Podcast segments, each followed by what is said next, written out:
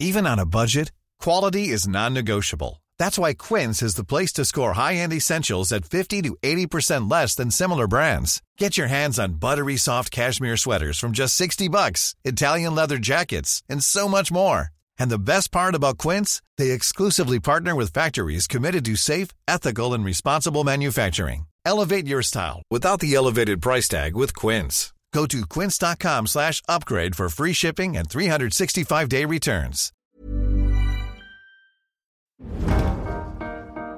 Er fährt eine Mercedes S-Klasse, trägt eine Rolex am Handgelenk und unterhält sich gerne über Bildung und Politik. Die Rede ist von meinem heutigen Aufzugsgast Felix Lobrecht.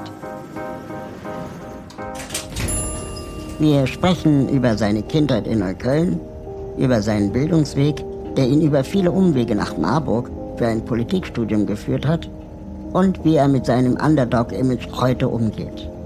Kann jemand, der die größten Stadien Deutschlands füllt, überhaupt noch ein Underdog sein? Und eine Frage muss sich ihm auch stellen. Darf man sich in Deutschland überhaupt noch gönnen? Viel Spaß mit Felix Lobrecht.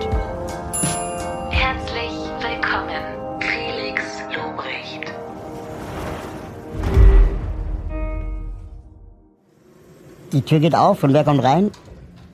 Felix Lobrecht. Mensch, welche Überraschung. Welche Überraschung, Raul. Ich muss zufällig in den 430. Stock. Jetzt können, Ja. wir, können wir uns unterhalten. Das ist sehr gut. Hattest du mal einen awkward äh, Aufzugsmoment?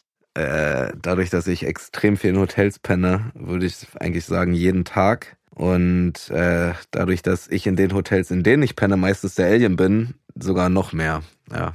Erzähl. Na, weiß ich nicht. Also, wenn jetzt in, in, in, in, in, in Jogginghose und Gucci-Letten in einem Fünf-Sterne-Hotel in einen Fahrstuhl einsteigen, sorgt, sorgt für verwunderte Blicke. Hast du schon mal jemanden getroffen, den du schon immer treffen wolltest oder auf gar keinen Fall treffen wolltest? Jetzt abgesehen von dir, meinst du? Im Aufzug, Im meine ich. Aufzug, meine ich. Na, wir sind ja hier. Ähm, ich habe mal Udo Lindenberg in einem Hotel in Hamburg getroffen. In, in ich- seinem, in dem er wohnt. In dem er wohnt, genau. Und äh, ich habe mit Udo Lindenberg kein Thema. So, ich finde es weder gut noch schlecht. Ist mir egal, was der macht. Äh, aber den habe ich in einem Aufzug getroffen und da hat er sein eigenes Lied auf dem Handy auf Lautsprecher gehört. das ist cringe. Das ist ein bisschen unangenehm, aber ich glaube, der hat sowohl Fuck You Money als auch so ein generelles Fuck You Alter und äh, Level erreicht, wo alles egal ist. Ne? Würdest du sagen, das ist Freiheit? Boah, jetzt kommt er hier so. Ähm, naja, auf eine Art schon, aber es ist meistens eine relativ egoistisch. Also ich glaube, so die, die Interpretation davon ist meistens eher so eine egoistische Freiheit. Also so eine, ich mach was ich will, Mhm. äh, komplett ohne Rücksicht. Mhm. So, weil äh, ich habe den Fame, um den Shitstorm auszusetzen, ich habe das Geld, um mir mich aus der Scheiße rauszukaufen. Das sind ja meistens eher so die, äh, also weißt du, was ich meine? Mhm. Das ist eher so eine egoistische Freiheit. Aber immer noch eine Freiheit. Hast du dir mal überlegt, ob in einem Hotel wohnen dauerhaft für dich was wäre? Mm, Ich habe schon mal drüber nachgedacht, weil ich so viel unterwegs bin, dass ich mir teilweise denke, wozu ich meinem Vermieter überhaupt Geld überweise. weil ich wirklich, ich bin, also jetzt gerade, strahlt jetzt einigermaßen live aus hier, die Nummer? Nee. Ja, gut, für die Leute jetzt gerade ist Mitte Juni und äh, ich bin seit Februar auf Tour, also ich war viereinhalb Monate quasi, äh, vielleicht zehn Nächte insgesamt zu Hause. Und äh, also ich wohne quasi schon in Hotels, aber in einem Hotel so fest zu wohnen, ist natürlich insofern cool, als dass man dann diese ganzen Annehmlichkeiten hat. So irgendwie, man muss sich um nichts kümmern, es wird sauber gemacht, hast immer Essen, bla bla bla bla. Aber ich glaube, auf Dauer wäre es mir dann A zu unpersönlich und B dann auch doch zu klein. So, also selbst ein großes Hotelzimmer ist ja klein für eine Wohnung. Weißt wie viele? Zimmer hast du denn? In meiner Wohnung? Ja. Ich habe nur drei Zimmer, aber ich habe ein, eins davon ist riesengroß. Also ich habe ein so ein loftmäßiges Zimmer und zwei ganz normale. Also ein Podcast-Studiozimmer und da ist auch mein Kleiderschrank drin und dann habe ich noch ein Schlafzimmer und halt ein großes Wohn-, Lebe-, Koch-, Esszimmer mäßig, ja. Und du wohnst zur Miete? Ich wohne zur Miete, ja. Das ist jetzt auch nicht üblich, oder? Also jemand in deinem Kaliber, der würde dann wahrscheinlich auch eine Eigentumswohnung besitzen können. Doch, Raoul, ich habe ja nicht gesagt, dass ich keine Eigentumswohnung besitze. ich habe nur gesagt, dass ich zur Miete wohne. Ja, nee, ich wohne zur Miete. Ah, das war übrigens auch noch eine Sache, die ich an dem, äh, an dem Gedankenexperiment in einem Hotel zu wohnen sehr attraktiv fand, war so diese komplette Mobilität. Also ich kann jederzeit, klar, ich pack meinen Koffer, bin weg. So. Mhm. Und deshalb wohne ich auch zur Miete, weil ich irgendwie, ich hätte das Gefühl, wenn ich irgendwo wohne, was mir gehört, dass ich dann mir gegenüber eine Verpflichtung habe, da jetzt auch wohnen zu bleiben. Wohingegen, wenn ich irgendwo zur Miete wohne, kann ich sagen, ey, ich bin hier in zwei Monaten weg und dann ist gut so. Was ich an einem Hotel total geil fände, wäre der Pool. Mhm, ja, auch gut. Also einfach immer ein Pool. Ja, ist immer ein Pool, immer eine Sauna im Optimalfall. Glaubst du, man kriegt dann einen extra Rabatt, wenn du sagst, ich bin ja 365 Tage im Jahr? Keine Ahnung, Ich zwei Monate umsonst? Ey, viele, viele Hotels haben ja auch so, äh, so Apartments, die so für längerfristige Mieten angelegt sind. Aber ich finde das alt für dich raus, Raul. Ich, ich, ich, ich, nächstes Mal, nächstes Mal, wenn wir runterfahren, äh, habe ich Infos. Letztes Mal, als ich in einem Hotel übernachtet habe, da war ich in Zürich. Mhm. Äh, Bei Babsi. bei Babsi, Stern- genau, bei, bei. Barbara Bleich in der Sendung Sternstunde Philosophie. Ja. Und ich bin entsetzt gewesen, wie teuer ein Hotelzimmer dort ist. Das selber 300 gezahlt, Euro die oder? Nacht Ja. für ein relativ normales Hotelzimmer. Mhm. Das ist doppelt so teuer wie in, in Deutschland. Ist das auch aufgefallen? Mm, Also erstmal würde ich, So, äh, Das Komische an Hotelpreisen ist ja, dass die unglaublich intransparent sind und quasi, also die kannst du ja verfolgen wie Aktienkurse. Ja. So, also die ändern sich ja wirklich äh, täglich. Also es kommt auch immer voll drauf an, ob gerade irgendwas an. Zum Beispiel, ich war vor zwei Wochen in München und da, genau, ich war vor zwei Wochen in München und ich war vor drei Wochen in München, weil ich einmal zwei neue Shows hatte und dann eine Woche später so einen Termin, äh, der wegen Corona zwei Jahre verschoben wurde. So, deswegen war ich zweimal hintereinander da. Und äh, als ich vor drei Wochen da war, habe ich für eine Nacht irgendwie in einem, in einem großen Zimmer, in einem schönen Hotel, ich glaube vielleicht 250 Euro bezahlt oder sowas. Und dann die Woche drauf hat das schlechtere Zimmer in demselben Hotel 700 Euro gekostet. Weil da irgendwelche, da war diese komische Automobilausstellung oder Fahrzeugausstellung und so weiter. Und je nachdem, was halt in der Stadt los ist, äh, steigen die Preise. Und für, für das Geld, was ich die Woche vorbezahlt habe, hätte ich da nicht mal mehr, also nicht mal mehr ein Zimmer in einem Ibis-Hotel bekommen.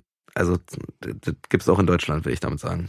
Als ich bei ähm, SRF-Fernsehen bei der Sternstunde Philosophie war, da hatte die Frau Bleich mich im Vorfeld gefragt, ob sie mich duzen oder siezen soll. Mhm, Und ähm, ich habe ihr das Du angeboten. mhm. Und ihr habt euch die ganze Zeit gesiezt. Ja. Woran lag das? Ähm, also wir haben uns off-camera und auch als wir, wir haben danach noch was für YouTube äh, gedreht, da haben wir uns geduzt. Aber auf ihren Wunsch hin haben wir uns in der, in der Fernsehshow gesiezt. Findest du das awkward oder, oder wirst du gerne gesiezt? Also mir selber bedeutet Siezen ehrlich gesagt überhaupt nichts. So, ich meine, Eure durchlaucht bevorzugst du, oder? was? Ja, Eure durchlaucht. Eure, ja, ich meine, wir sind ja beides Berliner, Raul, Alter, du kennst das, man duzt sich hier in der Regel. So. Aber wenn ihr das, wenn ihr das wichtig ist, mache ich das gerne. So ist mir doch. Also weißt du? War dir das komisch, dass du geduzt wurdest?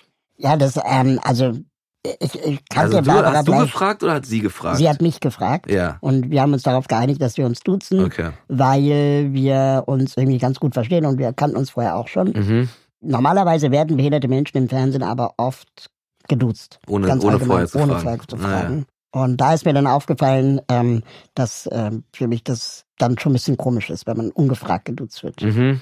Naja, guck mal, ich, ich werde auch meist, also ich bin jetzt auch äh, offiziell gesehen, bin ich ein erwachsener Mann, Alter, ich bin 33, aber ich habe auch oft das Gefühl, dass die Leute mich irgendwie äh, äh, jünger wahrnehmen. Mhm. So und und dann ist, ist es eher so, dass man, dass man geduzt wird. Also man äh, tatsächlich die mei also am meisten gesiezt werde ich von jungen höflichen Fans.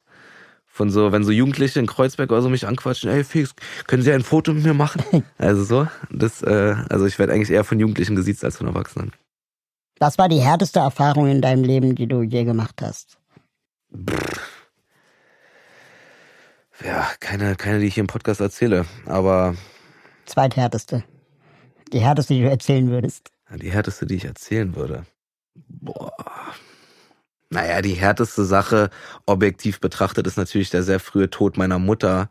Aber dadurch, dass ich da noch so klein war, kann ich da bewusst gar nichts zu sagen, weil ich nicht wirklich Erinnerungen daran habe. So, das wird, Mhm. das wird auf jeden Fall irgendwo in mir drin sein. dieses äh, Trauma oder wie auch immer man es nennen mag. Aber da habe ich nicht so präsente Erinnerungen, ehrlich gesagt. Äh, ja, das Härteste, das ist jetzt nicht ein, ein Sachverhalt, sondern eher so ein Zustand. Und also das war für mich auf jeden Fall dieses eigentlich bis vor sechs, sieben Jahren kein, also nie Geld zu haben. So, ich glaube, das war sehr, sehr anstrengend in meinem Leben immer, kein Geld zu haben. Ja. Wir schmeißen jetzt das komplette Skript für diesen Podcast um. Mhm. Ähm, Ihr weil, ein Skript für einen Podcast. weil, ähm, Amateure. nee, weil ähm, ich finde es total spannend, was du gesagt hast. Du hast nämlich auch in dem Gespräch mit äh, Barbara Bleisch äh, gesagt, dass äh, das Thema Intersektionalität für dich viel zu wenig aus der Perspektive des Klassismus gedacht wird. Du sagst, dass ähm, die Diskriminierungserfahrungen, die Menschen machen, sei es sexistisch, sei es rassistisch, ableistisch, ähm, die Perspektive des klassistischen, der klassistischen Diskriminierung so gut wie gar nicht beleuchtet wird, in der, im Allgemeinen, aber auch nicht in der Comedy. Und du findest sogar im Vergleich zum intersektionalen Feminismus, dass wir jede Frage von Ismen immer erst aus der klassistischen Perspektive beleuchten sollten. Fand ich super spannend. Ja, also meine, meine Politikwissenschaftsstudiertage sind ja jetzt auch schon ein bisschen was her. Aber ich fand es damals einfach wirklich auffällig, wie viel und wie sensibel wir auf was, was nicht alles für Themen sind und so eine offen, sowas, so ein offensichtliches, extrem gut erforschtes Problem, wie, wie, es wird ja mal soziale Herkunft genannt. Effektiv geht es um ökonomische Herkunft. Also wie wenig das einfach Thema ist, sowohl äh, in meinem Studium in Politikwissenschaften in Marburg, was auch eine sehr linke Universität ist, also mit also eine der klassischen linken Denkschulen in Deutschland mit Frankfurt, Bremen und vielleicht noch der FU in Berlin. Äh, also wie wenig das da Thema ist und dann auch einfach so einfach subjektiv wahrgenommen, was so diese ganze, ja ich nenne es mal nenne es mal Internetaktivismus, wie wenig das da stattfindet. So, das, Mhm. das, das fand ich einfach, äh, fand ich irgendwie auffallend. Und ähm, bei In- Intersektionalitätsforschung geht's ja, so wie ich das verstanden habe, darum zu gucken, wie verschiedene Diskriminierungsdimensionen zusammenwirken und sich dann quasi aufmultiplizieren so. Äh, aber immer gedacht vom Geschlecht her. Und da habe ich einfach in dem Pod, also in dem Talk mit Barbara Bleisch, Sternstunde Philosophie, gesagt, dass ich mir gut vorstellen könnte, dass es mehr Sinn macht, das von einer sozialen Herkunft her zu denken und das dann Weil wir von alle da aus haben. Weil wir, weil wir alle eine haben. Und äh, weil es unglaublich gut erforscht ist, dass soziale Herkunft eigentlich die maßgebende Determinante für Gedeih und Verderb deiner Zukunft ist. Und genau das, finde ich, macht dich so sympathisch, dass du, und es gibt ja viele weiße Männer, die in der Öffentlichkeit stehen, die dann so Dinge für sich so komplett geklärt haben. Aber dass du auch heute schon mehrfach gesagt hast, ja, zumindest soweit ich das gerade nachvollziehen kann oder soweit ich mich erinnere, oder du sagst, ähm, das ist bestimmt noch tief in mir drin, aber es ist noch nicht draußen, Mhm. dass man schon auch merkt, oder ich zumindest das Gefühl habe, dass in dir irgendwie auch immer die Bereitschaft ist, dazu zu lernen. Absolut. Und äh, mir geht's total auf den Sack, wenn andere Leute mich immer mit so absoluten Aussagen konfrontieren. So. Mhm. Und ich habe das Gefühl, dass egal bei welchem Thema Diskurse gerade immer sehr absolut geführt werden. Immer mit Anspruch auf Wahrheit. Und also das ist, das, äh, das geht mir extrem auf den Sack und ist meiner Meinung nach auch nicht, nicht wirklich zielführend. Und äh, wenn man sich einmal auf so radikale Aussagen irgendwie versch also festgelegt hat, dann fällt es einem ja später auch umso schwerer, von da zurück zu, äh, zu rudern, wenn, wenn, wenn man, was weiß ich was, wenn das Gegenteil bewiesen wurde oder einfach irgendwie die Zeit gezeigt hat, dass man sich vielleicht geirrt hat. So, und dann, dann, dann muss man trotzdem einfach, um nicht, um nicht wie ein Idiot dazustehen, immer weiter dabei bleiben. Also weißt du, das, das, das führt in meinen Augen äh, zu, zu, zu gar nichts. So. Es gibt Sachen, wo ich mich sehr gut auskenne und wo ich auch äh, mit sehr großer Sicherheit sagen kann, die ich dann auch nicht von vornherein irgendwie so ein bisschen, ich will nicht abmildern sage, aber wo ich, äh, wo ich schon irgendwie der Meinung bin, das kann ich gerade sehr gut beurteilen. Da, da brauche ich nicht irgendwie noch Spielraum zu lassen. Aber gerade bei so großen, komplexen gesellschaftlichen Themen, Alter, da kann, da kann niemand was Absolutes zu sagen. Also ehrlich gesagt, äh, Leute, die das machen, die das ist Schwachsinn. So. Da, darüber, wo du reden kannst, äh, spielst du vielleicht auf deine Neuköllner äh, Jugend und, und Pubertät an. Ja, oder Comedy oder was weiß ich was. Ja. Ich kann dir sagen, wie man einen guten Joke schreibt, so oder also es gibt Sachen, wo man sich einfach auskennt und es gibt Sachen, wo man, wo man äh, vielleicht sowas wie eine intuitive Ahnung zu hat oder eine erfahrungsbasierte Ahnung, aber äh, so, ein, so, ein, so einen allumfassenden Blick äh, habe ich natürlich nicht. So und über Neuköllner Jugend äh, kann kann ich sprechen aus aus aus aus aus aus meiner Perspektive so. Aber ich kann auch nicht sagen, wie es für ähm, meinen Nachbarn im dritten Stock war, also keine Ahnung. Was war denn dein größter Wunsch als junger Mensch? Also ich wollte schon als Kind irgendwie reich und berühmt werden. Ich wusste aber nicht womit und auch nicht genau warum, aber irgendwie fand ich das cool. Viel MTV geguckt und so. Das fand, hat mir Soweit würde ich mitgehen. äh, fand ich äh, fand ich irgendwie cool. Ja, jetzt rückblickend, also früher hat man wollte man einfach irgendwie krass sein, so wollte irgendwie krasse Leute kennen oder dich krass boxen können oder dann später krasser Breaker sein oder einen krassen Körper haben. So, ich glaube, das war schon auch immer immer ein Thema, so in irgendwas ja, einfach krass zu sein. Ja, ach so eigentlich so ganz ganz normale ganz normale Bedürfnisse, so Anerkennung und irgendwie Selbstständigkeit, Unabhängigkeit. Würdest du sagen, du hast dich rausgekämpft oder war das relativ, sagen wir mal, mit, mit Ehrgeiz easy Nee, erreichbar? rausgekämpft klingt. Nee, rauskämpfen will ich nicht sagen. Ich mag auch dieses, äh, dieses, Underdog. dieses Underdog. Äh, man, die Fatz, Alter, den schlimmsten Artikel über mich hat die Fatz geschrieben. Der, der Titel war äh, Der Millionär aus dem Ghetto, wo ich mir auch dachte, ey, Spinner. ja, also diese Story langweilt mich und die stimmt auch so einfach nicht. Nö, aber ich habe halt einfach irgendwie, ähm, habe immer so Sachen gemacht und wenn mich was genervt hat, dann habe ich überlegt, was will ich vielleicht lieber machen. Dann habe ich geguckt, okay, wenn ich das, was ich lieber machen will, machen will, so was, äh, was brauche ich dafür? So, weißt du, und dann, okay, und jetzt habe ich das, ist auch scheiße, so, was, was mache ich denn jetzt? Okay, wie komme ich dahin? Was mache ich dann? Was mache ich dann? So, so würde ich meine, meine Bildungs, Bildungslaufbahn irgendwie beschreiben, weil ich mich ja wirklich von Schulabschluss zu Schulabschluss gehangelt habe. Ich habe ja nicht so irgendwie äh, linear auf, auf dem ersten Bildungsweg irgendwie Abi gemacht. So, ich habe dreimal angesetzt und Abi, glaube ich, mit 23 erst gemacht. Aber da brauchst du ja auch richtige, sagen wir mal, ähm, Durchhaltewille, ne? Also, Naja, aber es war halt nicht so, es war halt immer so, ich habe ich war auf dem Gymnasium, bin dann da runtergeflogen, dann war ich auf so einer Chaotenschule, hab da irgendwie so einen rotzigen Realschulabschluss gemacht. So, und dann dachte ich, okay, dann arbeite ich jetzt, Schule ist scheiße, Schule war auch scheiße, finde Schule auch nach wie vor scheiße, aber egal. So, äh, dann habe ich dann Jahr gejobbt und dann gemerkt, nee, ist kacke, Alter. Dann hab ich mit einem, mit einem Kumpel, der mittlerweile leider verstorben ist, Min Lun heißt der, schöne Rest, Rest in Peace, schöne Grüße an die Familie, äh, bin ich mit dem nochmal an ein Oberstufenzentrum gegangen, haben wir Fachabi nachgeholt. Dann habe ich das gemacht, mu- musste erstmal Zivildienst machen, dachte, okay, jetzt mache ich irgendwie eine Ausbildung und arbeite, habe die Ausbildung angefangen, dachte mir, nee, ist auch scheiße. Ich will lieber studieren. Dann habe ich angefangen zu studieren. Mit dem Fachabi ging das aber nur an irgendwelchen äh, Ingenieurs- oder BWL-Schulen, das hat mich nicht interessiert, so Fachhochschulen. Und dann habe ich irgendwie Journalismus an einer privaten Hochschule studiert, dafür ist mein komplettes BAföG draufgegangen.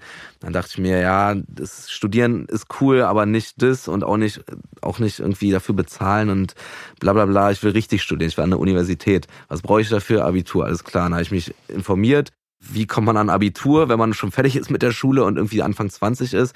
Dann habe ich von der Nichtschülerprüfung irgendwie gelesen, äh, dass man einfach, also das heißt einfach, es ist ziemlicher Deutschland-Bürokratiewust, aber man kann sich in seinem Bundesland beim Bildungssenat oder was auch immer melden und sich für Abiturprüfungen anmelden. Dann lernt man selber dafür, macht vier mündliche, vier schriftliche Prüfungen wenn man besteht, hat man Abi. Dann habe ich mich darum gekümmert, habe das gelernt, habe das gemacht. Dann hatte ich irgendwie mein Abitur endlich und dann bin ich, äh, habe ich mich an verschiedensten Unis beworben. In Marburg wurde ich angenommen für Politikwissenschaften, dann habe ich das da studiert, irgendwie sechs, sieben Semester. Es hat mir auch wirklich Spaß gemacht, aber irgendwann war ich dann an dem Punkt, wo ich mich irgendwie entscheiden musste, ob ich es jetzt mit Bühne probiere oder ob ich äh, jetzt mich auf Uni konzentriere. Und ähm, weil ich die ganze Zeit noch nebenbei, also ich verdiene mein eigenes Geld, seit ich 16 bin ungefähr, ich die ganze Zeit nebenbei gejobbt hatte und irgendwie einfach keinen Bock mehr auf diese Doppel-, Dreifach-, Vierfach-Belastung hatte, dachte ich mir, nee, Alter, ich setze jetzt alles auf, auf, auf der Bühne stehen und probier's. So. aber also ich stelle mir das so krass vor, wenn ich, wenn ich mich an meine Schulzeit erinnere, äh, wenn meine Lehrer mir nicht in den Arsch getreten hätten, hätte ich nicht gelernt. Wie setzt man sich denn zu Hause hin und lernt auf die letzte Prüfung hin? Naja, wenn aus eigenem Antrieb heraus, also, also guck mal, bei uns auf der Schule war es ja umgekehrt, bei uns haben die Lehrer immer gesagt, dass uns, dass uns, uns eh nichts wird. So. in, in, in, Das ist ja krass verantwortungslos. das ist extrem verantwortungslos. Ja. Schöne, schöne Grüße an die Clay-Schule. Nicht alle, ich hatte auch ein paar gute Lehrer, aber da war auch wirklich viel Müll dabei. Egal. Ähm, ja, nee, also wenn man irgendwie, äh, äh, ich, ich hatte ja ein klares Ziel vor Augen. Ich hab, hab äh, wie, wie alt war ich da? 23. Das heißt, ich habe da seit sieben Jahren schon gejobbt, so alles Mögliche von, äh, äh, was weiß ich was, Kellnern, Barkeeper, Fitnessstudio, Supermarkt. Äh, äh, ich habe Blumenhandel habe ich gehört. Blumenhandel. Ich habe ich hab tausend Sachen gemacht Ja. und dachte mir so, okay, also das will ich schon mal alles nicht machen. Äh, Ausbildung war auch scheiße, will ich nicht machen. Privates Studium kann ich mir nicht leisten, hat mir auch keinen Spaß gemacht. Damit ich das machen will, was ich machen, also damit ich das machen kann, was ich machen will, muss ich jetzt dieses Abitur schaffen. Und dann hast du deine Motivation so. Also die Notwendigkeit war die Motivation. Gab es irgendjemanden, außer vielleicht deinen Vater, der, der an dich geglaubt hat? Ja, ich denke, in meinem Umfeld, so meine, meine Freunde und so, die haben, also es war jetzt nicht so, äh, so, so, so, so, das jetzt nicht so explizit, aber ich habe eigentlich äh, immer, immer ein gutes, sehr gutes Verhältnis zu meinen Geschwistern gehabt. Seit ich 18, 19 bin, habe ich auch wieder ein sehr gutes Verhältnis zu meinem Vater. Ich habe auch äh, gute Freunde, die ich noch aus der Kindheit kenne, mit denen ich immer noch befreundet sind, äh, bin. Also es war jetzt nicht so, komm schon Felix, du schaffst das wie in so einer GZSZ-Folge oder so. Aber ich hatte jetzt nicht das Gefühl, dass, äh, dass ich der Einzige bin, der irgendwie an mich glaubt. Aber ich habe diese Sachen auch voll oft mit mir selber gemacht. Also ich bin auch nicht damit hausieren gegangen, dass ich jetzt irgendwie Abitur nachhole oder, oder sowas, sondern ich habe das dann entweder gemacht oder halt nicht gemacht. So. Mich nerven auch Leute, die einfach die ganze Zeit davon erzählen, was sie nicht alles machen wollen, so bis sie es dann nicht machen. also ich meine? Ja, ja, voll. Es gibt halt Menschen, äh, die, die Frage hatte ich mir auch aufgeschrieben, die, die, die gerne so Sätze sagen wie, jeder ist seines Glückes Schmied. Mhm. Und du hast die Frage beantwortet gehabt in dem Gespräch mit Barbara Bleich. Mhm. Ähm, ja, bis zu einem bestimmten Punkt ist jeder Ja, genau. seines oder ihres Glückes Schmied, aber es hat eben auch nicht immer jede Schmiedin Glück. Ja, genau. Deshalb nervt mich auch diese, diese Millionär aus dem Ghetto-Story, weil die halt irgendwie so ein bisschen suggeriert, dass, äh, weißt du, dass es nur durch harte Arbeit irgendwie geschafft, also machbar ist so. Das heißt, wenn dein Umfeld, sagen wir mal, dir weniger zugetraut hätte oder, keine Ahnung, deine Eltern scheiße zu dir gewesen wären, hätte dein Leben anders verlaufen können. Ja, ich sehe ja viele Leute von früher aus meiner Siedlung so, aus denen ist teilweise was geworden, aber ganz oft auch einfach gar nichts. Und äh, auch Leute aus meiner alten Schule und so, das sind teilweise ganz traurige Lebensläufe so. Und äh, das hätte, hätte, hätte mir genauso passieren können so. Also, Ärgerst du dich jetzt im Nachhinein über deine Laufbahn oder findest du, Nee, es musste nicht. alles so sein, damit Nee, du nee, der es bist, der du bist? musste schon alles so sein. Es lässt sich rückblicken natürlich auch immer. Es gab ja auch diese legendäre Steve Jobs Rede da vor irgendeiner Stanford Ab Abschlussklasse, wo er sagt, zurückblicken kann man die ganzen Punkte irgendwie äh, äh, sinnvoll zu, äh, zusammenkriegen so. Aber äh, rückblickend sagt sich das natürlich auch leicht. Also es, man, du hast ja auch kein, äh, kein, kein, kein paralleles Leben als Vergleichsgruppe, ob ich nicht vielleicht auch anders dahin gekommen wäre, weißt du? mit Medikamenten, ne? man weiß nie, ob es wirklich gewirkt hat, Ja, ob es nicht auch ohne weggegangen wäre. Ja, ja, genau. Also vielleicht wäre ich jetzt auch an genau demselben Punkt und würde hier mit dir im Fahrstuhl sitzen, wenn meine Mutter nicht gestorben wäre und ich in Münster aufgewachsen wäre, so, wo ich geboren bin. Also, weißt du? Also weiß ja, Ja. keiner. Du kannst ja ausdrücken, ob du die Frage ernst oder spaßig beantwortest. Mhm. Ähm, gab es ähm, jemand oder etwas, was dein schlechtester Einfluss war? Mm, Also ich, Ja. ich mache mein Geständnis. Ich habe Mhm. mit 27 angefangen zu rauchen, mhm, was ein unglaublich dummer Move war. mhm. Das ist Dann- spät, ja. Ich ja. habe auch spät angefangen. Ich habe auch erst mit 20 angefangen. Äh, garantiert, aber weiß ich jetzt gerade so auf die Schnelle nicht. Es hat ja alles immer Vor- und Nachteile. Jetzt rauchen nicht unbedingt, aber also manche Sachen, die die mich wirklich an mir selber nerven, sind an anderer Stelle auch wieder was, also ein Motor für was total Produktives. Weißt du, ich Zum meine? Beispiel. Naja, zum Beispiel so dieses, ich will irgendwie cool sein, ich will krass sein, ich will, dass Leute bla bla bla. Das ist anstrengend, weil man dann nie irgendwie zufrieden mit irgendwas ist. Andererseits ist es halt auch ein Motor, um um irgendwie weiterzumachen und voranzukommen. So. Ja. Ich glaube, ich wäre gern größer. So. Größer. Größer, ja. Das hat mich immer genervt. Erzähl ja. mir von dort. Ja, ich sagen, Raul. Das, äh, ja, nee, weiß ich nicht. Ich wollte immer größer sein. Weil äh, als, noch? als blonder, als blonder Junge in Neukölln fällst du eh schon auf und wenn du dann noch klein und dünn bist, dann ist es doppelt scheiße. Dann wollte ich immer gern groß sein. Ja, das, das verstehe ich. Ähm, aus meiner Perspektive sind alle Menschen groß. Mhm. Auch ungefähr gleich groß, ehrlich gesagt. Die Leute sind da richtig entsetzt, wenn ich sie 10 Zentimeter falsch einschätze. Naja, Aber du bist doch eher ein großer Mensch, oder? nee, das ist natürlich Blödsinn, Raul. Da vielleicht auch mal die eigene Perspektive hinterfragen. nee, ich bin 1,70 Meter oder so, 1,72 Meter. Na gut, ich bin ein Meter. Du bist ein Meter. Das ist ein 70 Zentimeter Unterschied. 70 Zentimeter Unterschied. Ja. Ja, aber ich glaube, mit dem, mit dem Wagen wiegen wir ungefähr gleich viel. Aber weißt du, was richtig scheiße ist? Mit der Körpergröße, Ja. wenn du auf Messen, Veranstaltungen oder keine Ahnung eingeladen bist und dann Ja. gibt's so Goodie-Bags da sind T-Shirts drin. Ja. Die sind immer zu groß. Die sind immer immer, zu groß. immer, immer. Dafür kostet ein Swimmingpool dich ungefähr 9 Euro und gibt's in jedem Spielemax. Oder auch geil, diese elektrischen Traktoren, die man fahren kann. Ah, er wollte gerade Die sagen, sind ja. so unfassbar laut Ah ja. im Vergleich zu meinem geilen Elektrorollstuhl. Äh, Also ich will diese Dinger nie haben, ja, ja. auch wenn sie aussehen wie eine A-Klasse. Apropos Mercedes, ähm, Eure Einfahrt ist zu klein für eine S-Klasse. ist nicht barrierefrei. sorry. äh, ähm, ich find's total faszinierend, wie du über Luxus äh, äh, redest, auch in deiner aktuellen Sendung Hype.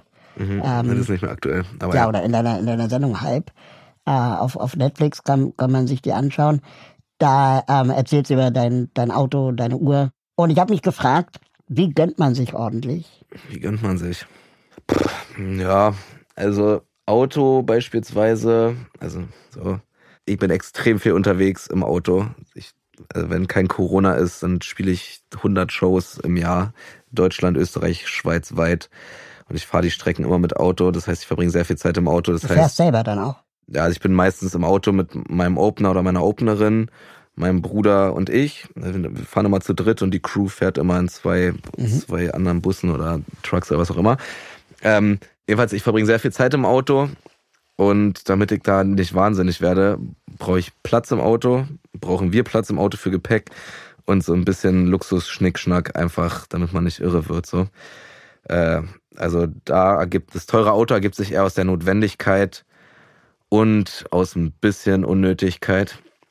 So eine Uhr ist nur unnötig, aber finde ich geil, gefällt mir, macht mir Spaß, macht mich stolz, gucke ich mir jeden Tag gerne an. Ansonsten, bis auf so ein bisschen teure, teure Klamotten manchmal, äh, habe ich, äh, ich habe kein teures Hobby oder irgendeinen großen Luxusquatsch. So, aber man muss sich, man muss sich schon auch, man muss sich schon auch manchmal was, was gönnen, worauf man Bock hat irgendwie. Weißt du, wie ich meine? Ich habe manchmal das Gefühl, dass man sich das nicht mehr traut. Oder zumindest nicht öffentlich. Ja, weil die Leute alle so, äh, ja, aber genau, weil die Leute alle irgendwie nicht gönnen, so, die gönnen anderen Leuten in der Regel nicht oder sagen, oh, hättest du von dem Geld nicht das und das machen können. Und du denkst, ja, hättest du das Geld nicht verdienen können und dann kannst du es selber machen. Also, äh, Ditte und andererseits, weil Leute dann auch nicht drüber stehen über irgendwelche fremden Internetleute und dann ist es so ein komisches, äh, so ein komisch, so eine komische Pattsituation, die eigentlich niemanden juckt, so. Also, weißt du, ich meine? So wie fast alles im Internet. Also wie so ein, so ein Patt, der niemanden juckt. Ich fand es unglaublich schlüssig, wie du das bei Luisa Neubauer in dem Podcast 1,5 Grad äh, irgendwie hergeleitet hast, dass du eben das Auto ähm, nicht nur als Luxusobjekt siehst, sondern eben auch als Arbeitswerkzeug, Mhm. ne, weil ihr da eben da viel mit fahrt und weil es unabhängig macht und Mhm. bist nicht irgendwie darauf angewiesen, dass es irgendwelche Verspätungen oder eben auch Corona gibt. Mhm. Aber trotzdem, ich habe keinen Führerschein, ich habe kein Auto Mhm. und ich bin vielleicht nicht so viel wie du unterwegs, aber ich bin auch viel unterwegs. Mhm. Ich könnte mir niemals vorstellen, Mhm. diese Strecke selber zu fahren, Ja. weil ich komme dann erschöpft an. Ja, ich weiß, was du meinst. Die Frage ist, äh, wie viel weniger erschöpft ist man, wenn die, wenn die Deutsche Bahn mal wieder, mal wieder sich richtig gibt oder wenn man fliegt. Also Reisen ist immer nervig. Ja, Reisen ist immer nervig und ist immer anstrengend. Und ab einem gewissen Punkt ist es dann einfach eine Frage von eigenem Ko Komfort. So, dann ist mein Job ja auch ein Business. So, was ist ökonomischer? Macht macht Sinn, irgendwie für 20 Leute Bahntickets zu kaufen für ein ICE oder macht Sinn, die Leute in drei Autos zu stecken? Also es, so mäßig, weil die Bahn ja auch so unverhältnismäßig asozial teuer ist. Ja, und also ich, ich, ich, ich will mich auch einfach nicht. Äh, aber fährst du selber noch? ich fahre auch selber so. Schweiz? also größtenteils fährt mein Bruder, Aber ich fahre auch selber, wenn er mal am Arsch ist, oft, also meistens wechseln wir uns ab. So, meistens fährt Ja, er okay. los, drei, vier Stunden, dann fahre ich mal zwei Stunden, dann fährt dann er wieder eine Stunde. Ja. Pause machen. Na, Mac ist nicht, aber ja. äh, so, mäßig. Also, Ich finde, Meckes gehört doch zur Autobahnraststätte dazu, oder? also ich esse seit, seit November kein Fleisch mehr. Gut, aber es gibt ja auch vegane. Ja, das schmeckt scheiße. Ähm, aber wir machen meistens auf, also pro Tour einmal McDonalds. Weil sonst Muss sein. Einmal, einmal McDonalds das oder, Gesetz. oder Burger King muss sein, das stimmt schon. Und Sunny-Fairbons. Wie viel hast du im Portemonnaie? Ich bin passionierter Wildpisser, Roll. Sag dir, wie es ist. Also, ich, ich will, also zu Sanifair gehe ich nur, wenn ich mal irgendwie so, wenn so, so klebrige Pfoten hast, wenn du Hände waschen willst. Ansonsten, äh, da, da, da bin ich Anarchist. ey. Ich sehe es nicht ein, fürs Pissen Geld zu bezahlen, sorry. Kannst du dich noch an den Moment erinnern, an dem du gemerkt hast, okay, jetzt hast du ausreichend Geld, du hast es geschafft? Also ich kann mich an den Moment erinnern, wo ich das erste Mal dachte, jetzt, äh, jetzt, jetzt ändert sich hier gerade was in meinem Leben grundlegend. Äh, rückblickend war es nicht so, aber es hat sich in dem Moment so angefühlt und es war, als ich 2014 meinen Vertrag bei Ulstein unterschrieben habe, beim Ulstein Verlag für meinen für meinen ersten Roman Sonne und Beton. Als ich da den Vorschuss irgendwie, also nicht ich, sondern mein mein Literaturagent Thomas Hölzel, schöne Grüße, mit dem arbeite ich auch immer noch zusammen, als der damals äh, mit Ulrike Stenglin, die damals bei äh, Ulstein war und mittlerweile bei Hansa Blau ist, arbeite ich auch immer noch zusammen. Aber jedenfalls, als wir damals das so verdealt hatten und ich da unterschrieben habe, da dachte ich so, oh, jetzt, jetzt passiert irgendwie was. Jetzt ist, jetzt sind meine, meine Geldsorgen für immer weg. So. War nicht so? Doch, ich bin seitdem eigentlich ganz gut. Also ich habe halt so, so ein bisschen dumm Neukölln-mäßig, aber auch rückblickend könnte man sich das auch schön reden mit als gutes Invest. Ich habe halt meinen meinen Vorschuss in, in drei Tranchen ausgezahlt bekommen. Einmal bei Vertragsunterzeichnung, einmal bei Skriptabgabe und äh, kennst es ja, und dann einmal bei Erscheinen so. Und äh, habe mir halt von meinem von meinem ersten von meiner ersten Tranche, ich glaube, das waren so 8000 oder so Euro, habe ich mir halt für 7500 Euro ein Auto gekauft. Um halt äh, so, weil ich ein Auto haben wollte und äh, weil ich so halt viele Auftritte machen konnte. Ich habe damals noch in Marburg gewohnt und äh, Marburg liegt eigentlich nicht schlecht in Deutschland, so jetzt geografisch relativ mittig, aber Marburg hat keine ICE-Anbindung und eigentlich nach 22 Uhr kommst du da nicht mehr weg oder hin. Und äh, mit meinem eigenen Auto dachte ich mir halt, kann ich von Marburg aus halt viele Auftritte machen und komme nachts noch zurück, damit ich am nächsten Tag wieder an der Uni sitzen kann. So. Also es war so ein Mix aus beiden. So, ich hatte irgendwie Bock auf ein Auto haben und auch äh, konnte es mir dann auch noch irgendwie so äh, äh, rationalisieren. Wie gehst du denn mit dem Hype um deine Person um, der ja dadurch inzwischen entstanden ist? Ach, ich, naja, gut, ich nehme ihn nicht wahr, ist natürlich Blödsinn. Ich komme gerade aus einer von einer ausverkauften Arena-Tour, aber ähm, in meinem Alltag findet der eigentlich, also merke ich das nicht so krass, ehrlich gesagt. Mein Leben hat sich abgesehen von den Jobsachen und von so Annehmlichkeiten eigentlich auch nicht verändert. Und äh, wenn ich jetzt draußen rumlaufe und irgendwie nach Fotos gefragt werde, sind die Leute zu 99 Prozent sehr, sehr nett, sodass mich das einfach freut und mir Spaß macht. Und ähm, dann, dann, dann ist das so irgendwie. Aber wie gesagt, ich habe immer noch dieselben Freunde wie früher. So, ich wohne immer noch in Kreuzberg am Kotti. Ich hab so, so, so, ich habe jetzt nicht an den, ich habe das Gefühl, viele so Promis und Wannabe-Promis machen sich auch so ein bisschen zu dem. Also wenn ich jetzt mit Cappy ins Gesicht gezogen und Sonnenbrille so so äh, paranoid durch die Gegend laufe, dann werde ich garantiert mehr angeguckt, als wenn ich einfach so im T-Shirt da lang laufe. Weißt du, wie ich meine? Aber glaubst du, dein Leben wäre entspannter mit dem gleichen Einkommen, aber ohne Bekanntheit? Entspannter vielleicht, aber ob's, ob's, äh, also mir macht es auf der Bühne stehen schon mit Abstand am meisten Spaß in meinem Leben. Und ohne Bekanntheit kannst du nicht vor vielen Leuten auf der Bühne stehen, weil wo sollen die Leute vor der Bühne herkommen? Und äh, das ist dann einfach der Preis, den man bezahlt. Und den bezahle ich dafür gerne, weil die meisten Interaktionen mit Menschen, die mich kennen, sind neutral oder allermeistens positiv so. Also, dass man so angepöbelt wird, das passiert nur im Internet. Es kam noch nie jemand draußen zu mir und meinte, ey Felix, du, äh, äh, äh, was weiß ich was. So. Glaubst du, das wird passieren durch das Internet? Äh, Dass sich das äh, in Das die Gewalt Realität damit, überträgt. genau. Es hat auf jeden Fall das Potenzial, aber äh, ich, Es gab mal eine Show, da musstest du mit Polizeischutz auftreten. ja, äh, mehrere Wochen lang, ja. Ja. Äh, ja, das stimmt schon, ja.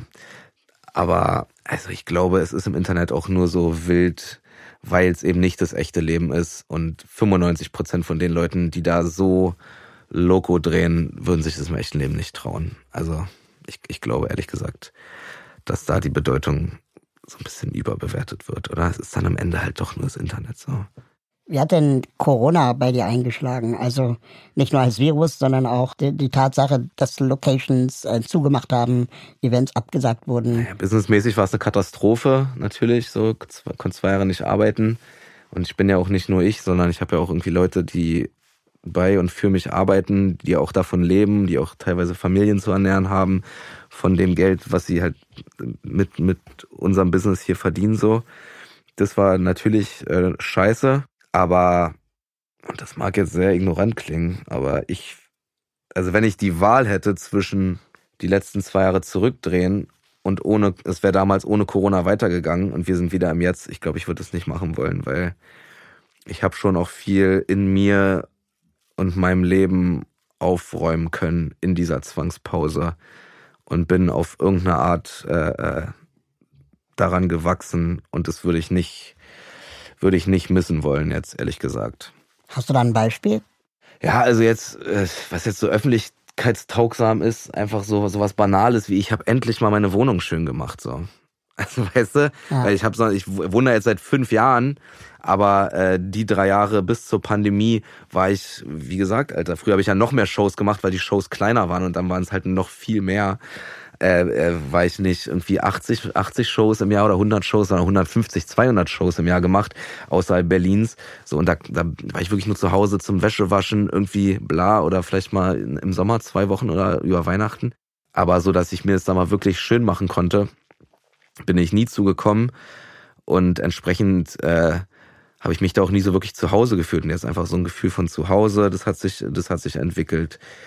Ich habe äh, sehr gut gelernt, allein zu sein, so, weil man in meinem Job selten allein ist. Du bist auf Tour, dann hast du da die Crew, dann hast du die Leute da von der Venue, danach hast, früher habe ich noch Fotos gemacht, immer nach den Shows, dann hast du noch die Fans und wow, also du bist ja permanent von Leuten umgeben, so außer das vielleicht. auch ab, ne? Davor mit sich selber. Ja, total. Ganz viele Leute, auch erwachsene Leute in meinem Alter, in deinem Alter, können ja auch nicht alleine sein. Ja, ja, es fällt mir auch schwer. Naja. Ja, ja, und ich glaube, das ist ein sehr wichtiger Skill, dass man mit sich alleine sein kann, so. Und äh, das ist auch so eine Sache, die ich einfach über, über die Pandemie nochmal anders äh, äh, gelernt habe. Und also so eine Sachen sind irgendwie, sind irgendwie viel. Und dann ist man auch einfach nochmal älter geworden. So, ich habe äh, zwischendurch nochmal wieder ein bisschen angefangen zu studieren. Also ich habe so ein bisschen weiter studiert. Ich habe ja meinen Politikdings nie fertig gemacht. Ich habe mich jetzt noch mal eingeschrieben, habe noch mal zwei Semester so ein bisschen online mitstudiert, habe da einfach was gelernt. So einen Abschluss habe ich immer noch nicht, aber ein bisschen was gelernt habe ich wenigstens. Ich bin in der Zeit, ohne dass ich groß viel auftreten könnte, auf jeden Fall ein deutlich besserer Comedian geworden. Durch Corona konnten wir, wenn wir Shows machen konnten, nur Open Air machen. Und Open Air Shows sind bei Comedy wirklich noch mal ein, ein sehr weiter Sprung aus der Komfortzone raus. Und daran wächst man auch und wird besser als Künstler auf der Bühne. Also es sind viele so Sachen. So, will damit nicht irgendwie die äh, Schlimmheit der Pandemie schmälern. So auch, auch äh, von einem Kumpel von mir ist auch der Vater gestorben und so. Also ich sehe schon, dass es, äh, dass es eine schlimme Zeit für viele war. Aber ich kann jetzt auch nichts anderes machen, als es ehrlich zu beantworten. So für mich war es anstrengend und belastend und sehr, sehr teuer, die Pandemie, aber ich würde es nicht zurückdrehen wollen weil ich daran gewachsen bin. Die, ähm, was du gerade erzählt hast, dass einfach auch viele Leute von deinem Erfolg abhängen, finanziell, mhm. ähm, Familien teilweise auch. Das erinnert mich an ein Interview, das glaube ich auch in der New York Times war. Mhm. Du warst ja auch in der New York Times äh, yes, yes. dargestellt worden. Und da gab es ein Gespräch oder ein Interview mit äh, dem damaligen Chefdesigner von Apple. Ah ja. Äh, Johnny Eve oder Ivy oder so mhm. wie heißt. Und ähm, der hat in einem der wenigen seltenen Interviews, äh, die es überhaupt gab, auch erzählt, wie einsam er eigentlich ist. Mhm. Weil er natürlich, nachdem Steve Jobs starb, klingt jetzt auch so nach einer Legende, aber dass er einfach auch relativ wenig Leute kennt und hat, die mit ihm die gleiche, das gleiche Schicksal teilen, wie viel Druck auf ihm lastet. Ne? Das nächste Ding, das er designt, muss funktionieren. Mhm. Und mm, Tausende von Menschen hängen von seinem Ja, ja. Erfolg ab. Verstehe. Und die Freunde, die er hat, waren dann Steve Jobs und George Lucas, Mhm. die genau die gleichen Probleme haben, Mhm. dass das nächste Ding fliegen muss. Und Mhm. Steven Spielberg. Mhm. Kann man das, könntest du das ähnlich für dich sagen, dass man dann oben einsam wird? Ich glaube, ich würde da schon nochmal unterscheiden zwischen Steve Jobs und mir, aber ähm, in puncto Verantwortung. Nee, finde ich, äh, find, es gibt Themen, die sind schwer nachvollziehbar für ich, also Lonely at the Top so, also das, das ist mir jetzt auch zu groß für mich selber, aber äh, es ist für, es ist schwer, nicht Bühnenmenschen zu erklären, wie es sich anfühlt und was es mit einem macht, auf der Bühne zu stehen. So. Also das ist zum Beispiel schwer, Leuten, die es nicht kennen, zu vermitteln, wie es ist, auf einer Bühne zu stehen und gefeiert zu werden und dann gehst du da runter und dann ist Stille. So von dieses ständige von 0 auf 100, von 100 auf 0 hin, her, bau. So, das ist schwer zu vermitteln für Leute, die nicht auf der Bühne stehen. Das kann ich aber mit Leuten, die äh, auch auf der Bühne stehen und vielleicht nicht, nicht irgendwie krass erfolgreich sind, aber genauso besprechen. Also das, das hat nichts mit at the top zu tun. So dieses, dass Leute von mir, von mir abhängig sind, stimmt, aber stimmt ja auch nicht, weil man, also so wichtig muss man sich dann schon auch doch nicht nehmen, weil äh, wenn es mich nicht mehr gibt, so jetzt unnötig groß gesagt, ja, dann, dann arbeiten die halt für irgendeinen anderen Künstler oder machen irgendwas ganz anderes. Also das, das, das, das stimmt ja so dann auch nicht so. Also die das, Show must go on, es geht immer weiter so. Also ähm, nee, das ist mir, das ist mir ein bisschen zu viel, zu viel Attitude so. Es gibt eine coole Drag-Line, da sagt er, can't describe what my life is like when she asks about it. So, das, so fühle ich mich schon manchmal, dass ich manchmal gar nicht erklären kann, was gerade irgendwie so passiert, wenn du da irgendwie äh, äh, machst den Podcast und dann zehn Arena-Shows und da und dit und Klamotten. Also manchmal kann, weiß ich ja selber gerade gar nicht, was passiert. Du bist in so einem Jum und ziehst es durch und das ist dann auch geil und aber so diesen Moment mal rauszuzoomen, den, den zum Beispiel über mein letztes halbes Jahr so, den habe ich selber erst demnächst im Sommer mal, wenn ich mal ein bisschen frei habe. Und bis dahin kann ich dir nicht describen, what my life like is. So. Und planst du genau diese, diese Zeit im Sommer, wo du dann mal über dein letztes halbes Jahr nachdenkst? Nö. Aber ich, äh, also ich weiß, dass ich jetzt die Zeit dafür habe dann bald. Also du ja dann auch blocken quasi. Ja, das habe ich gemacht. Ich habe Okay. mir, wir waren, wie gesagt, die letzten beiden Sommer waren wir mehr oder weniger komplett auf Open Air Tour Ja. mit meiner Gang mit Stand Up 44. Und dieses Jahr war irgendwie abzusehen, dass wahrscheinlich Indoor-Shows wieder gehen. Da habe ich gesagt, aber dann will ich auf jeden Fall den Sommer diesmal komplett frei haben. Ich hatte zwei Sommer hintereinander nicht frei so. Mhm. Ich will jetzt mal frei haben. Und ich habe mir jetzt quasi von Ende Juni bis Anfang September alles habe ich gar nichts. Wie schwer fällt es dir, Nein zu sagen? Nicht so schwer, ehrlich gesagt. Nee. Nee, also ich hab's, also ich, das so, ich hab's gelernt, irgendwie. Weil, Wie sagt man Nein? ja, es ist wirklich relativ einfach. Man muss es halt wirklich einfach machen, so. Und, ähm, ja, man muss schon auch auf sich selber hören teilweise oder auf sein eigenes Bauchgefühl oder so bei manchen Sachen. Musst Oder- du das alleine entscheiden oder hast du dann Leute, die mit dir dann abwägen? Nö, ich habe, äh, wenn, wenn ich Hilfe bei Entscheidungen brauche, habe ich genügend Menschen, die ich da irgendwie fragen kann. So, sei es mein Bruder, sei es meine Agentin, auch gern mal mein Vater oder Freunde, so. Also ich habe hab auf jeden Fall genügend Leute, die ich fragen kann. Oder manchmal auch einfach, also ich meine, ich habe dich, ja- hab dir ja auch schon mal irgendwie geschrieben, so, guck mal, kann man, glaubst du, man kann das so sagen in einem Joke beispielsweise, so. Also wenn ich irgendwie Entscheidungen treffe, dann probiere ich Leute zu fragen, die entweder Ahnung davon haben, frag Leute, die mich gut kennen und äh, vielleicht mit mir zusammenarbeiten. Manchmal mache ich aber auch Sachen ganz oft einfach mit mir selber aus und denk drüber nach, so. Aber eigentlich fällt es mir nicht so schwer, Nein zu sagen. Fällt dir es schwer anscheinend. ja, Ja. mir fällt das schon schwer. Das, ich habe immer das, Das Problem bei dir ist, Raul, dass dadurch, dass du Aktivist bist, haben die Leute so hohe Maßstäbe an dich und, und Erwartungen an dich, sodass dass sie dir quasi jedes Nein für einen Verrat an der Sache auslegen.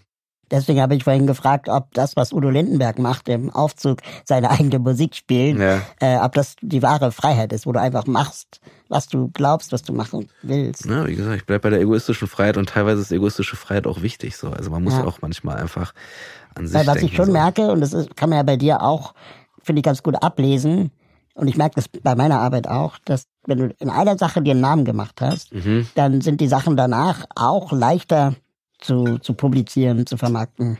Ja, äh, klar. und anschlussfähig zu sein. Ist ja immer so. Das heißt, es ist ja, hat ja auch Vorteile. Also Wie man ist ja nicht nur einsam, sondern man hat auch es leichter, da, sagen wir mal, das Scheinwerferlicht auf wichtige Themen zu lenken. Ja, ja, voll. Ähm, und das machst du ja auch. Manchmal, finde ich, heilst du damit ganz gerne auch hinterm Berg, das, was du alles tust.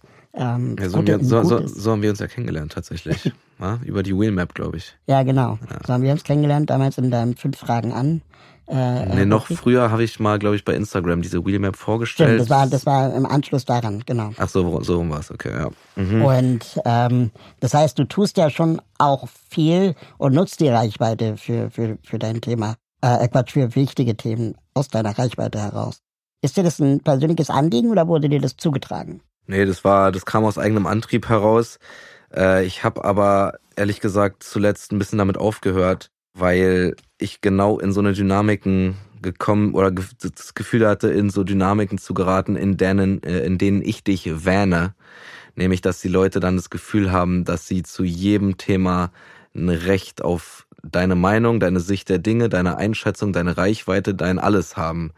So, also weißt du, dann irgendein Thema fand ich interessant oder wichtig, fand ich unterrepräsentiert, habe ich irgendwie, ich hatte früher so ein Format auf Instagram, das hieß äh, Attention Please, da habe ich jeden Donnerstag einfach äh, in, in Zusammenarbeit mit, mit, mit zwei Kumpels so ein Thema aufbereitet, was ich unterrepräsentiert fand, was ich aber für in irgendeiner Form wichtig oder sinnvoll hielt und habe das auf Instagram vorgestellt, so.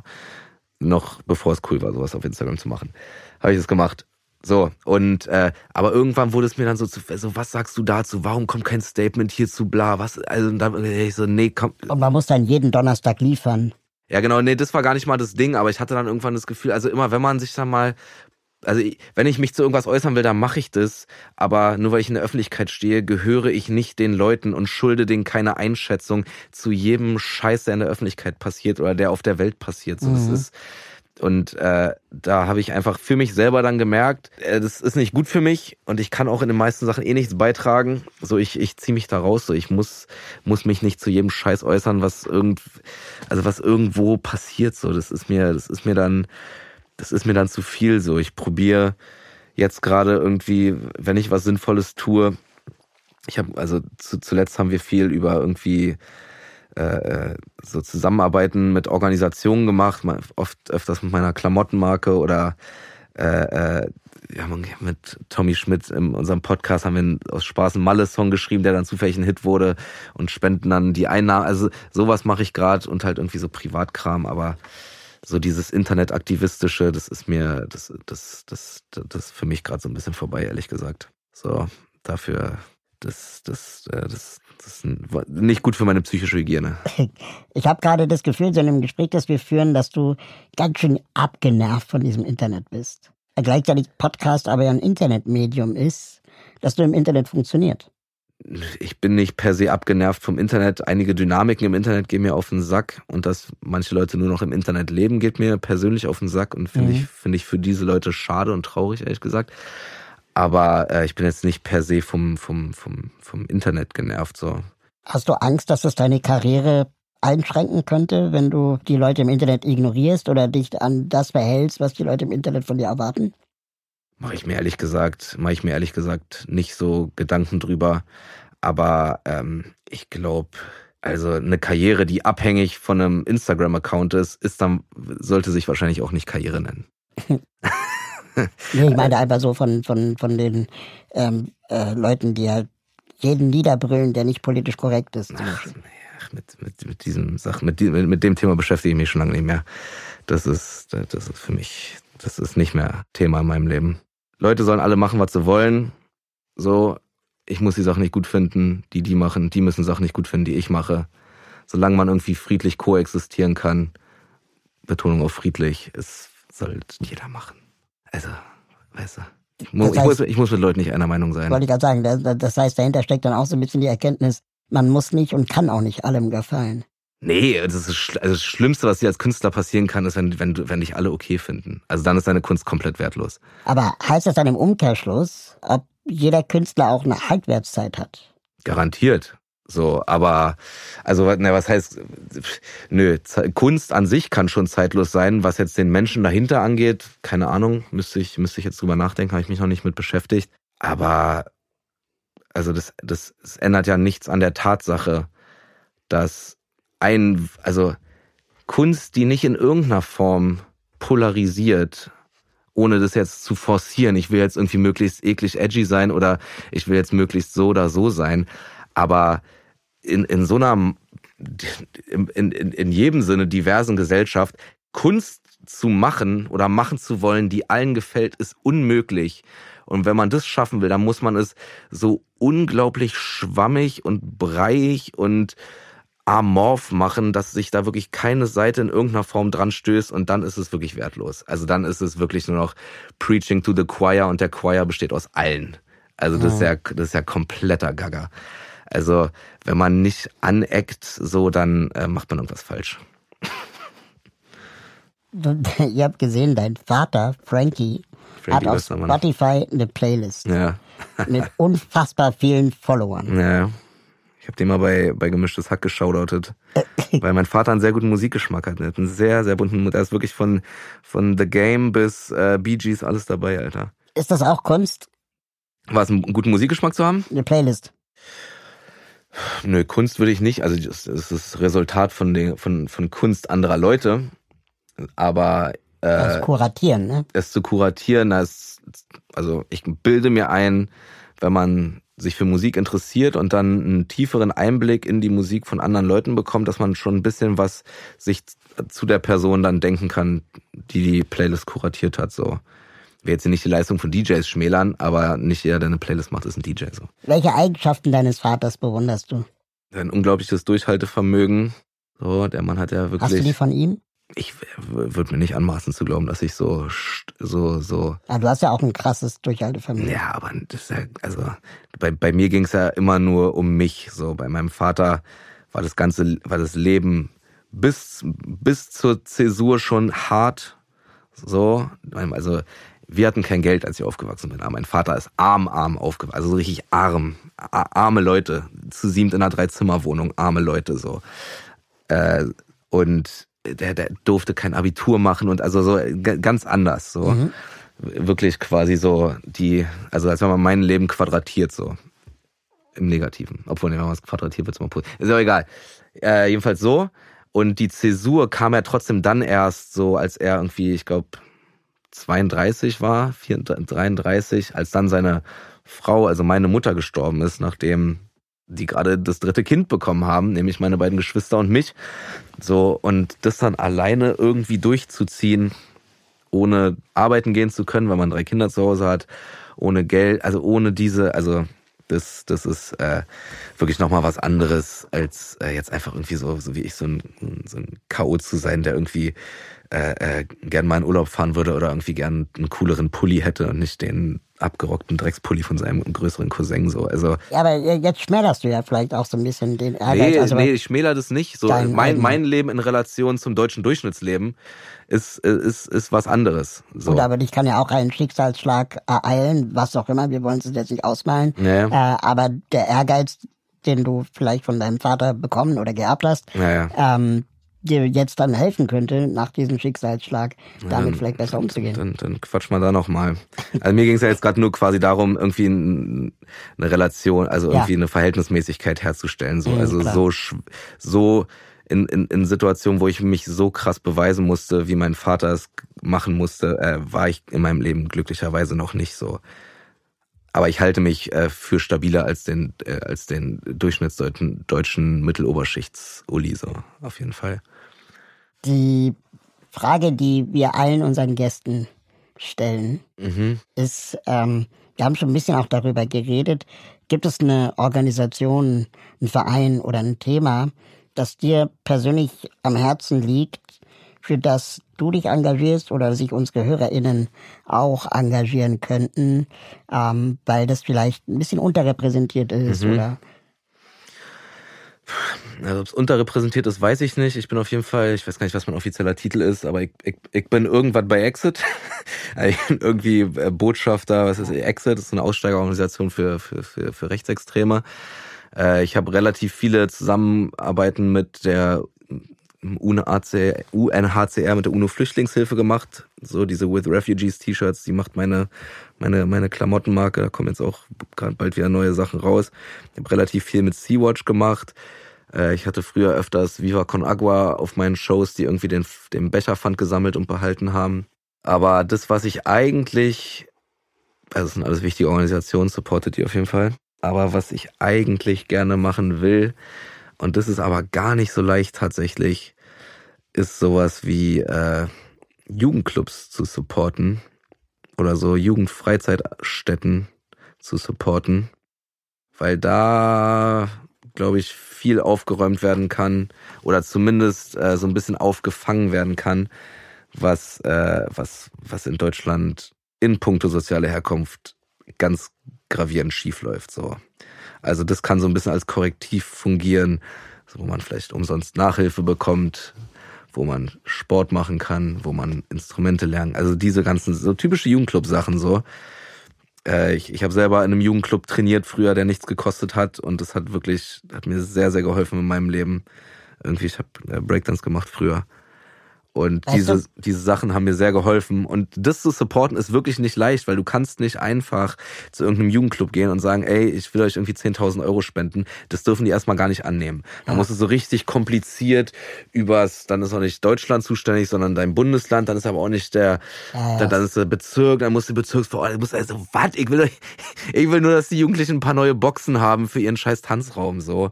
Also kann das nicht einfach irgend, kann ich jetzt nicht einfach das so kaufen und denen das da hinstellen so?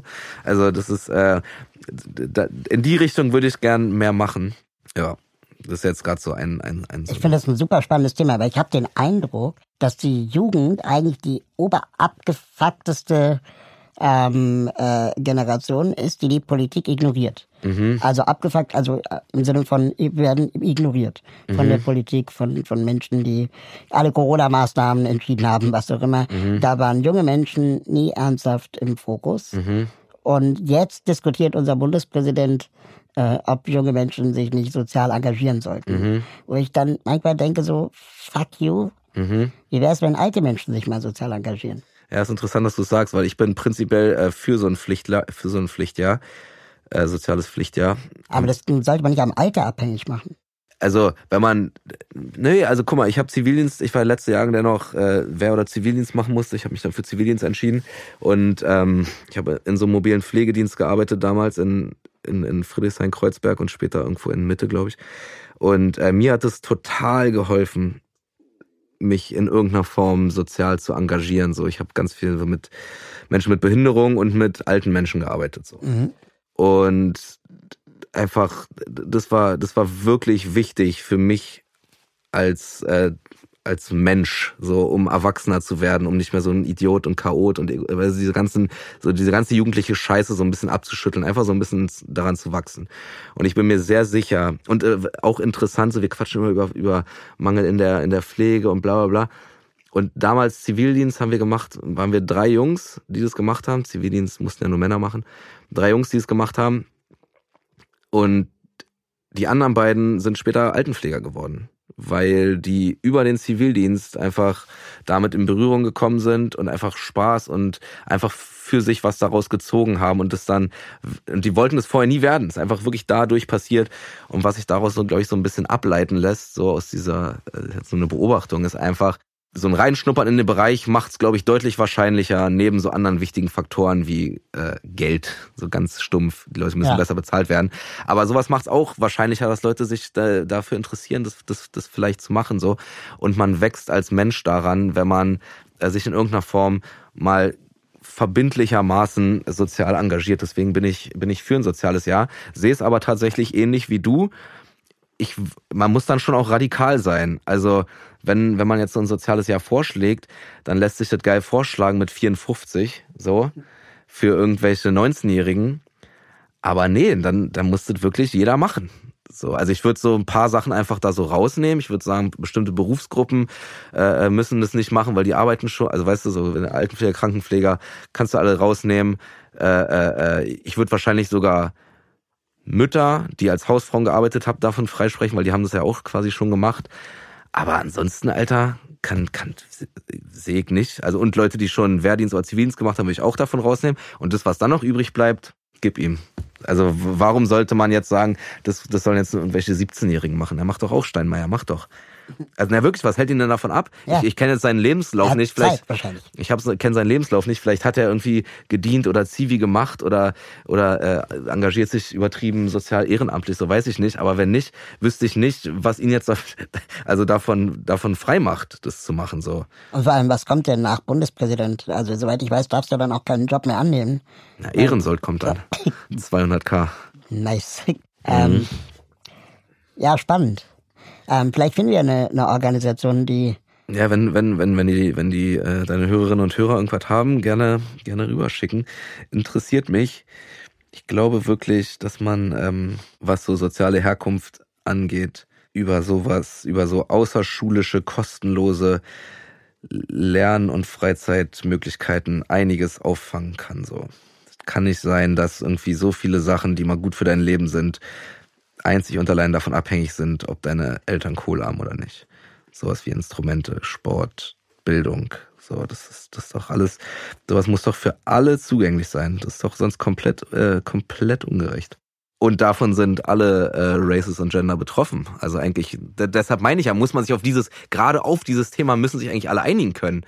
So, also gerade da kann man ja wirklich mal äh, äh, gruppenübergreifend wirklich eine Masse werden an Leuten, die die die die Forderungen stellen, so, weil davon sind alle betroffen. Das ist das ist ein Problem, was so viel größer ist als irgendwie ja als als als als als das von einer wie auch immer gearteten äh, Minderheit so.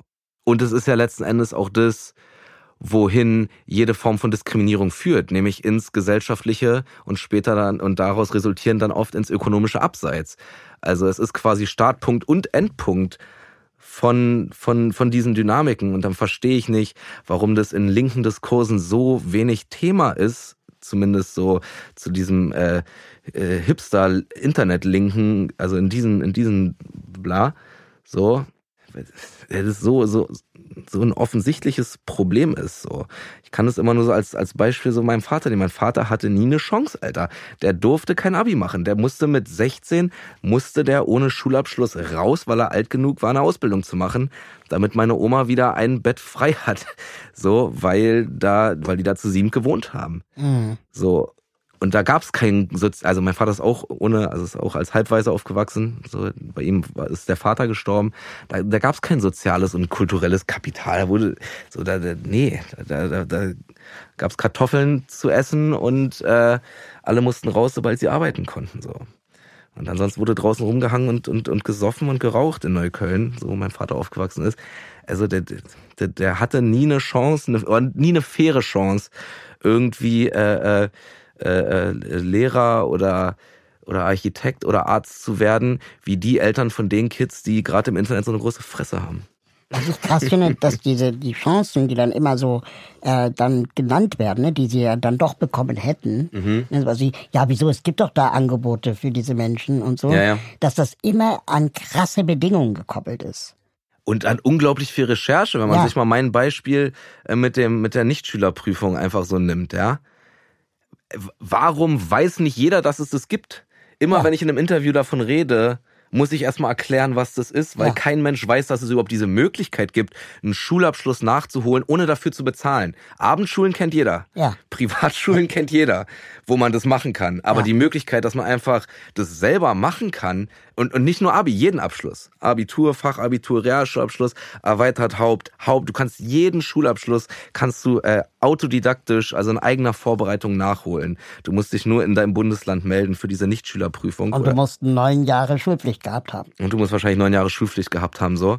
Oder zehn, keine Ahnung. Weiß ich auch nicht. Ja. Aber also das sind manchmal so, gibt's so, genau das war eigentlich auch die Grundidee von Attention Please. Es gibt manche so Sachen, die sind voll sinnvoll, die kennt aber keinen Schwanz, weil da einfach so Deutschland also in seiner eigenen Kommunikation dann versagt hat, dass es, dass es das gibt so. Also und, und, und dachte ich mir, okay, bei sowas ist es. Und dann gab's noch andere Themen, wo ich mir dachte, so, ah, okay, krass. So, wie, also das ist doch wichtig. Vielleicht kann man das mal ein bisschen größer machen, das Thema. Was ich halt ganz angenehm bei dir finde, dass du das Thema nicht so vor dir herträgst das dein Thema vielleicht ist. Vielleicht weiß, weiß ich es immer noch nicht, was, äh, was für Themen du für die du dich noch engagierst, äh, es gibt, ähm, sondern dass du es einfach machst. Bist du jemand, der einfach macht? Ich finde einfach, also ich finde, äh, ich finde einfach machen am besten. Wenn nicht, also als zweitbesten finde ich machen und dann darüber reden. Ja. Und am schlimmsten finde ich einfach nur irgendwas zu erzählen und äh, müsste man mal oder oder sich nur oder sich nur so zu empören über irgendwas so. Ich meine jetzt auch alles gar nicht so auf links bezogen. Also diese ganzen Leute, die die da von rechts die ganze Zeit am rumjammern sind, die gehen mir äh, mindestens mal genauso auf den Sack. So, äh, also einfach so dieses. Man kann schon viel auch einfach erstmal selber machen. So, ich finde, man macht es sich auch oft zu leicht, wenn man immer nur gegens große Ganze meckert, weil das bringt dann auch oft in so eine komfortable Position von ich ich muss nichts an meinem Verhalten ändern. Verstehst du, was ich meine? Mhm. Also es ist sehr leicht, irgendwie gegen rassistische Polizeigewalt in den USA zu sein, als also in Deutschland. Mhm. Weil da musst du nichts an deinem Verhalten ändern. So, du, Ja, musst, klar. du musst nichts machen. So, es, es ist einfach sehr leicht, den Kapitalismus scheiße zu finden, weil du musst dann eigentlich, du, du selber musst eigentlich nichts machen. Es ist sehr leicht, das Patriarchat scheiße zu, weil du musst dann eigentlich, ja, das Patriarchat, das soll ich machen. Also, äh, man hat schon auch in irgendeiner Form Spielräume, Sachen zu machen, so. Und, äh, also da, da muss es anfangen. Es kann nicht nur beim, äh, also es kann nicht, per, nicht langfristig nur beim Meckern bleiben, glaube ich. So. Weiß ich meine? Wir sind in der 430. Etage angekommen. Ähm, Schöner Ausblick. aber es schreit doch eigentlich danach, dass wir ähm, in einer anderen Folge irgendwann mal zu Fahren einer wir runter. anderen Gelegenheit fahren wir runter und dann äh, über Themen reden, wie zum Beispiel Inklusion, über die hätte ich gerne noch mit dir gesprochen. Aber ähm, nee, ohne Witz jetzt. Das Thema Jugend Mhm. ist ein Thema. Da machst du ja auch viel. Also würde ich gerne auch mehr. Ähm, Ja, du machst ja viel so Begegnungssachen und so. Genau. Aber wenn, wenn, wenn du was machst, zum Beispiel zum Thema Jugendclubs, dann mache ich Jugendclubs mit Barrierefreiheit gerne mit. Ja, das ist geil. Machen wir, Raul, ey. Ich bin, ich bin, ich bin, ich hab Zeit. Melde dich einfach, dann fahren wir, fahren wir zusammen runter. Machen wir, ja. Machen wir. Na klar, Leute, danke fürs Zuhören, ey. Äh, danke, ich habe ähm, viel gelernt. Ach, komm auf. Ja, ohne Witz. Nichts hast du gelernt, Raul. Du weißt doch alles. Du weißt doch, du, du, eins, was du gelernt hast, ist, äh, dass 1,70 nicht groß ist. Tschüss. Danke fürs Mitfahren. Wenn ihr mögt und euch diese Folge Spaß gemacht hat, bewertet diese Folge bei Apple Podcast, Spotify oder wo auch immer ihr zuhört. Alle Links zur Folge sowie die Menschen, die mich bei diesem Podcast unterstützen, findet ihr in den Show Notes. Schaut da gerne mal rein. Wenn ihr meine Arbeit unterstützen möchtet, würde ich mich freuen, euch bei Steady zu begrüßen. Mit einer Steady-Mitgliedschaft bekommt ihr exklusive Updates von mir und die Gelegenheit, mich zweimal im Jahr persönlich zu treffen. Im Aufzug ist eine Produktion von Schönlein Media. Ich freue mich auf das nächste Mal hier im Aufzug.